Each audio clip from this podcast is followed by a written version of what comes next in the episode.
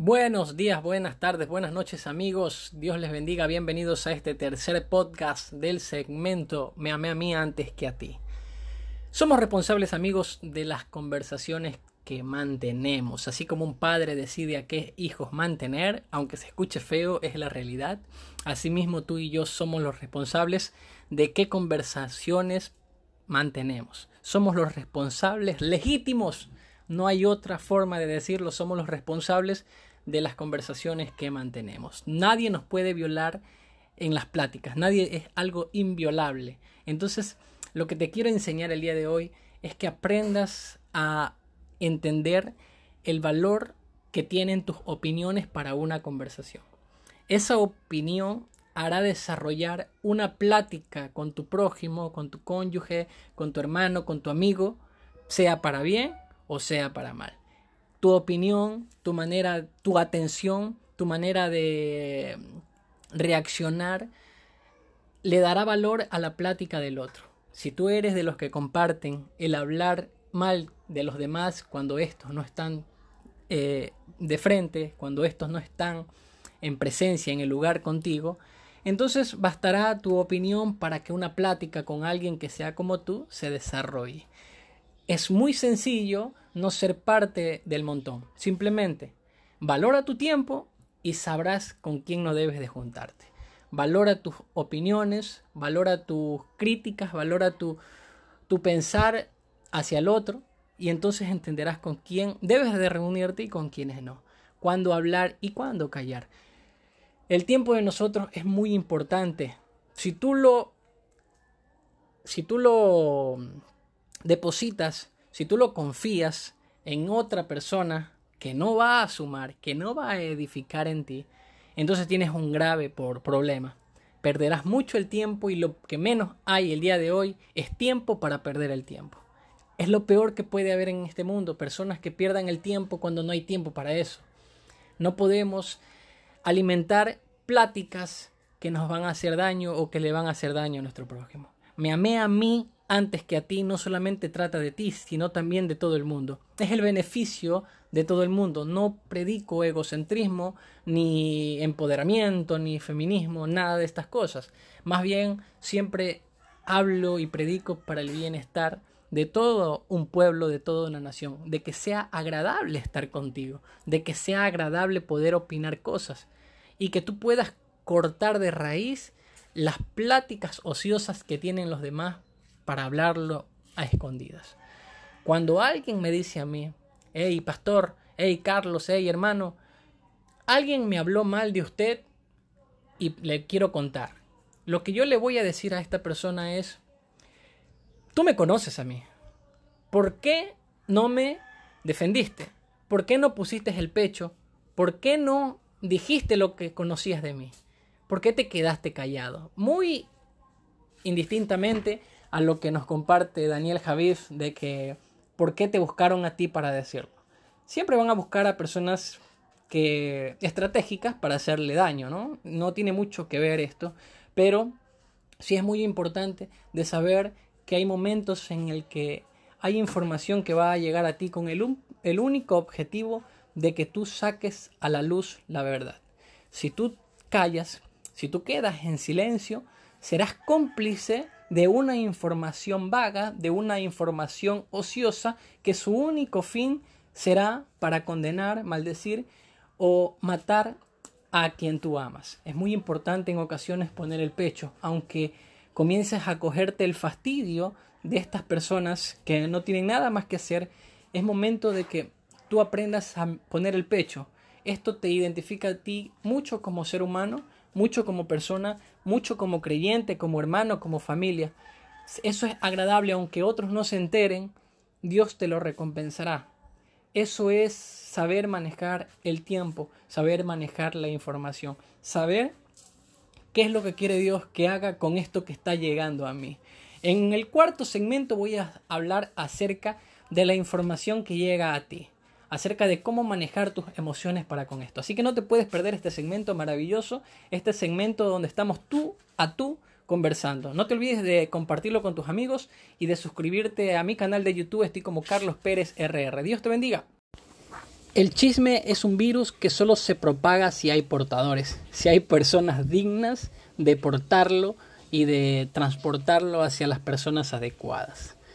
Somos personas cargadas de emociones, somos personas emocionales, eh, racionales y también animales. Pero esto, esta cuestión de las emociones necesitan ser gobernadas. A muchas personas las emociones los gobiernan a ellos, o sea, las emociones son sus dioses y eso es un gran problema con una persona que vive sin números de situaciones, eh, que pasa por un sinnúmero de adversidades y creo que todos estamos expuestos a ellas. Y entonces si tú eres una persona emocional, donde la emoción te gobierna, donde eres una persona que no puede controlar cuando no se puede controlar cuando está airada o no se puede controlar cuando se ilusiona o se enamora, es una persona bastante expuesta a lastimarse, a dañarse, a ser lesionada en el peor de los casos e incluso a ser transformada, porque las personas lastiman. No hay nadie aquí eh, a mi alrededor de los que me escuchan que pueda decir yo jamás he lastimado a nadie.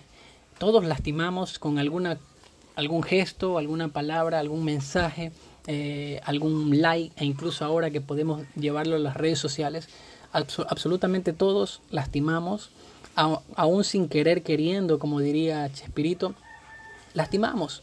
Pero es muy importante saber las cosas que llegan a nuestro, a nuestro corazón. Como les dije anteriormente, acerca del tema que quería tratarles, es acerca de cómo manejar la información que llega a nosotros. En mi caso ha llegado mucha información, yo como pastor me han dicho muchas cosas muy feas, de verdad, pero he sabido manejarlas.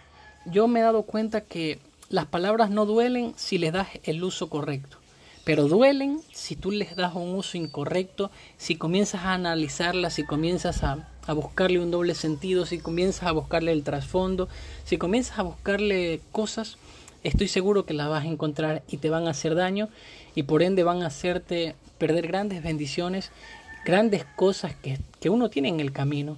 Yo creo que uno tiene que saber manejar cada situación y por sobre todo saber manejar cada información que llega a nosotros. Jamás le he dado el crédito a las personas por algo que me dicen, ni tampoco le he dado el crédito a las circunstancias. Siempre he dicho, si me, entero que tal persona me juzgó, no es por otra cosa sino por el Espíritu Santo que permitió que esa información llegue a mí. Eso me hace saber a mí que no me tengo que alterar por la, la información que llega a mí, porque inmediatamente, como en un chasquido de dedos, estoy diciendo no estoy preparado para enterarme de las cosas que hablen de mí.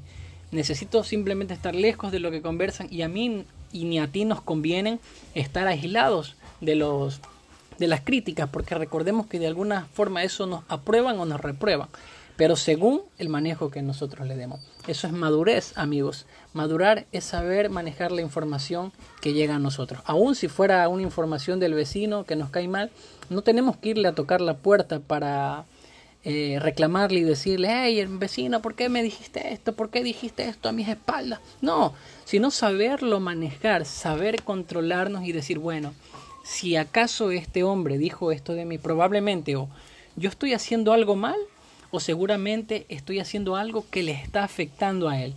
Y no hay mejor cosa que en ese momento tratar de ofrecerle más la amistad para que esa persona se dé cuenta de que no eres lo que él está diciendo a tus espaldas que eres, que eres algo diferente.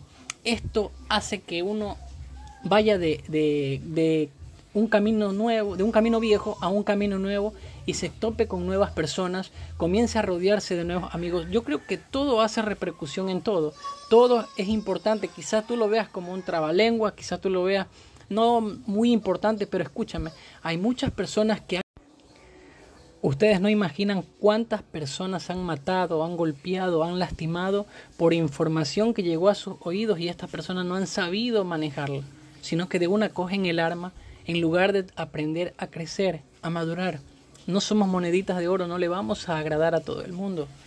Es cierto que el segmento se, llama eh, amor propio y estas cuestiones, pero es muy importante saber manejar las cosas externas que no dependen de nosotros. Nosotros no podemos meternos en el corazón del otro. Dijo Nelson Ned El dinero puede comprarte una casa, pero no puede darte un hogar. Puede comprarte una farmacia, pero no puede comprarte la salud.